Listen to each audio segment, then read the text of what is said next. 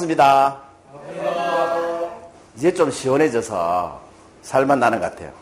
그렇죠. 오늘은 신념을 만드는, 현실로 만드는 마음의 상태라고 했는데, 여러분, 마음의 상태를 우리가 두 글자로 태도다, 이렇게 얘기합니다. 뭐, 좋아한다, 싫어한다, 이런 걸 좋아하는 태도, 싫어하는 태도, 이렇게 얘기하죠. 그 마음의 상태를 우리가 태도다, 이렇게 얘기합니다. 지난해 한기 노트에서는 제가 신념을 말씀드렸고요. 오늘은 신념을 현실로 만드는 태도에 대해서 좀 말씀을 드리려고 합니다. 어떤 태도가 신념을 현실로 만들까? 신념이 있다고 다 그게 현실이 되진 않죠. 여러분 여기 어디입니까? 시드니입니다. 네, 시드니 오페라하우스죠. 시드니는 어느 나라에 있는 도시입니까? 호주에 있습니다. 호주에 있는 호주에 있는 도시입니까? 오스트레일리아에 있는 도시입니까? 같은 말입니다. 네, 같은 나라입니다. 오스트레일리아나 호주나 같은 나라죠. 그 시드니에 있는 오페라하우스인데 이 호주의 날씨는 어때요? 우리나라하고 어때요? 반대죠. 그 호주는 여름이 12월부터 1월까지고 근데 여름이 한국의 초여름 날씨예요. 그렇게 덥지 않죠, 한국처럼. 특히 올해 한국처럼 그렇게 덥지 않죠. 겨울은 6월부터 8월까지예요. 그런데 이게 한국의 가을 정도 수준이에요. 그렇게 춥지도 않아요. 그러니까 호주라는 나라에 가면 어- 뭘 보기가 힘듭니까? 눈 보기가 힘들죠. 근데 호주는 또 굉장히 나라가 크기 때문에 호주는 북쪽으로 갈수록 추울까요? 더울까요? 덥습니다. 왜냐하면 남반구에 있기 때문에. 남반구가 뭔지 설명 안 해도 되죠? 예, 남반구에 있기 때문에 북쪽으로 갈수록 추운데 뭐 지역마다 다릅니다만은 대체로 호주는 날씨가 이렇다는 거죠. 그래서 호주에서 볼 수 없는 것, 보기 힘든 게 이제 첫째 눈, 둘째는 뭐예요? 단풍을 보기가 힘들어요. 날씨가 거의 온화하기 때문에 늘 푸르다는 거죠. 호주에 가면 늘 이렇게 꽃이 피어 있는 걸 볼 수 있습니다. 뭐 사계절 다 나무도 거의 다 푸르고 목장도 거의 다 푸르고 참 살기가 좋겠죠. 그런데 이 늘 꽃이 피니까 이 유럽에 있는 양봉업자들이 볼 때는 호주가 어때요? 양봉하기에는 천국이죠. 왜? 늘 사계절 다 꽃이 있으니까. 그래서 유럽에 있는 양봉업자들이 자기들 유럽에 있는 벌들을 이렇게 데리고, 데리고 하니까 좀 이상한데, 벌들을 싹 데리고, 어, 호주로 온 거예요. 어떻게 됐겠습니까?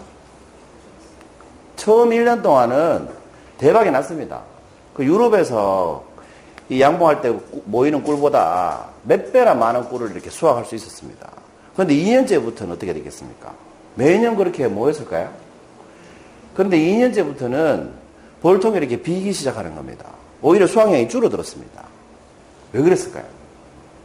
꽃은 늘 있는데 왜 벌통은 빌까요?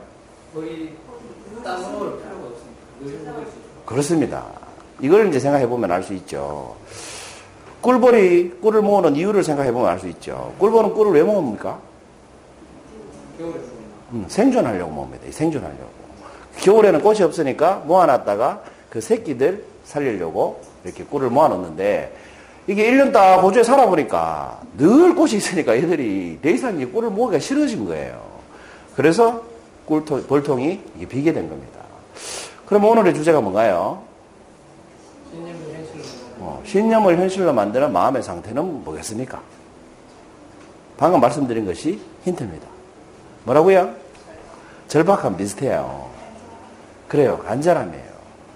그러니 사람이 간절하지 않으면 내가 아무리 원하는 게 있어도 그걸 실행하지 않기 때문에 이루어지지 않습니다.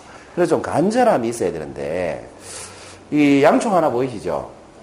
이게 왜 이 양초를 왜 보여드리냐면 제가 신혼 때 살던 집이 주택 2층이었어요. 주택 2층에 전세 2천만 원짜리에 살았어요. 돈이 없어가지고. 그것도 집사람이 반 못해가지고 2천만 원 겨우 얻었어요. 왜냐면 제가 대학교 졸업하고 5개월 있다가, 아, 3개월 있다가 장가 갔거든.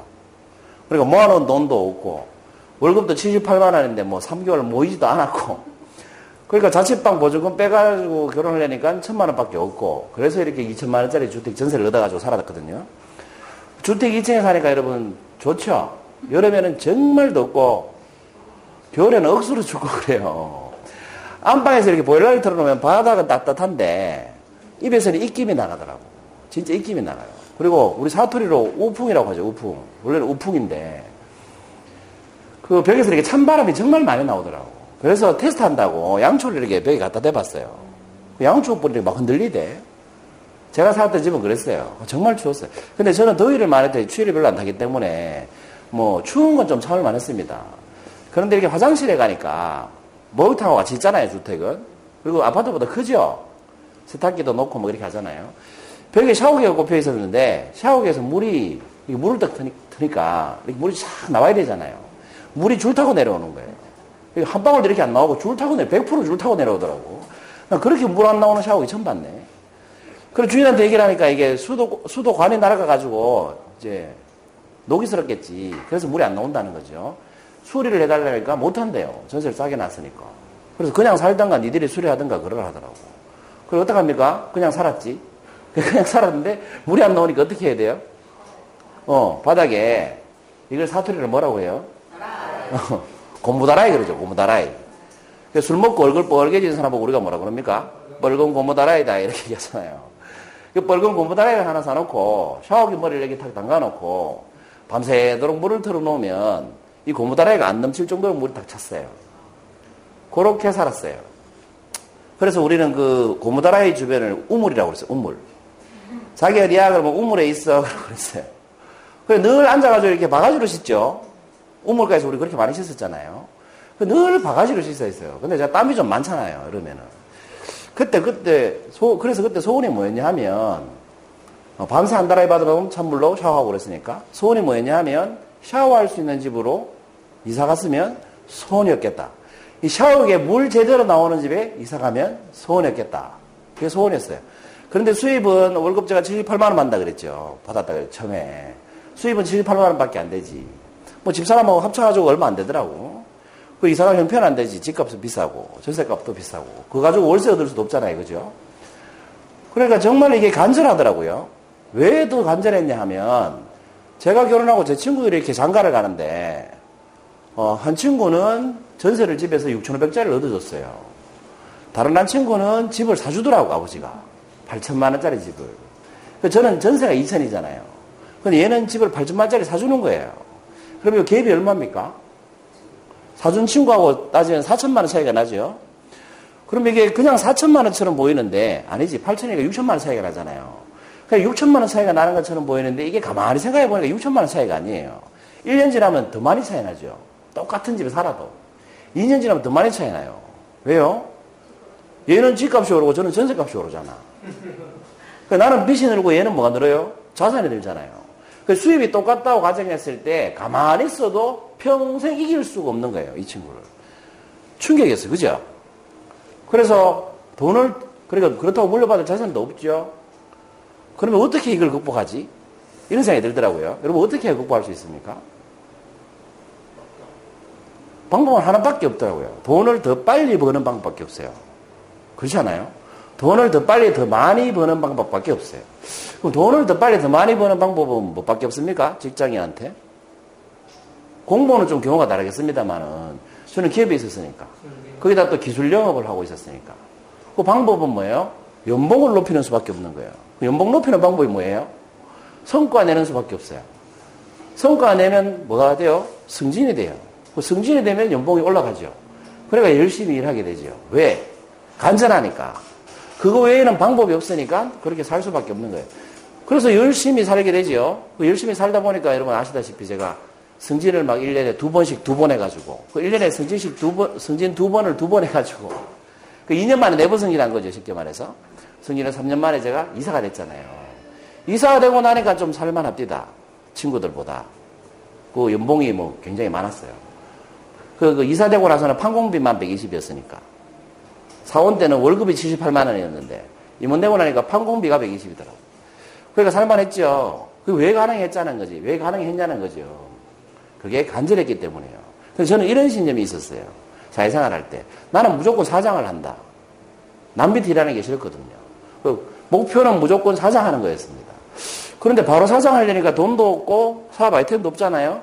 그래서 취직을 하게 된 거죠. 그 저는 사범대를 나왔습니다만 전공도 화학을 했는데 취직을 어디로 했습니까? IT 업체로 했어요.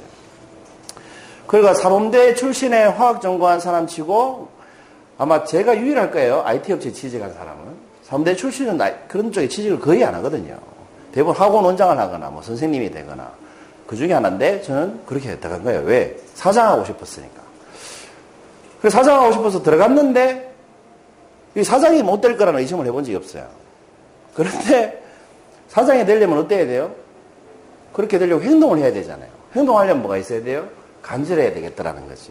만약에 제가 부잣집 아들이었다면 사장이 못 됐을 것 같아요. 그래서 3년 만에 승진도 못 했을 것 같아요. 그 회사가 별로, 어, 이렇게 쉬운 회사는 아니었어요, 일하기가. 정신적으로도 별로 쉬운 회사가 아니었어요. 그 회사 이사님이 어떤 식으로 이렇게 아까 말씀하신 잔소리를 하는 스타일이냐면, 어, 자기가 앉아서 옆에 직원을 세워놓고 4시간을 잔소리하는 사람이었어요. 책상 옆에 세워놓고 자기는 앉아서 4시간 동안 얘기하는 사람이었어요.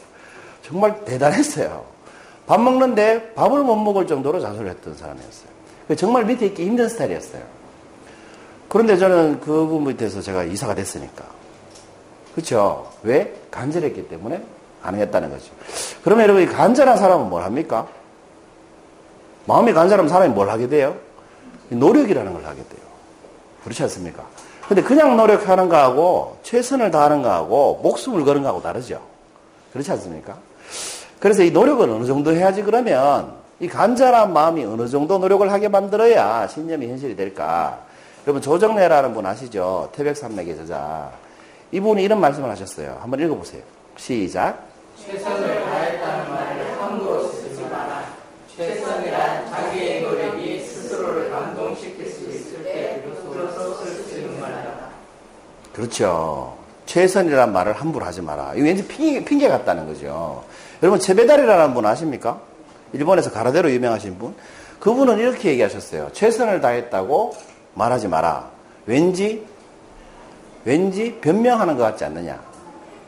최선을 다했다고 말하지 말고 목숨을 걸어라. 이렇게 얘기했어요.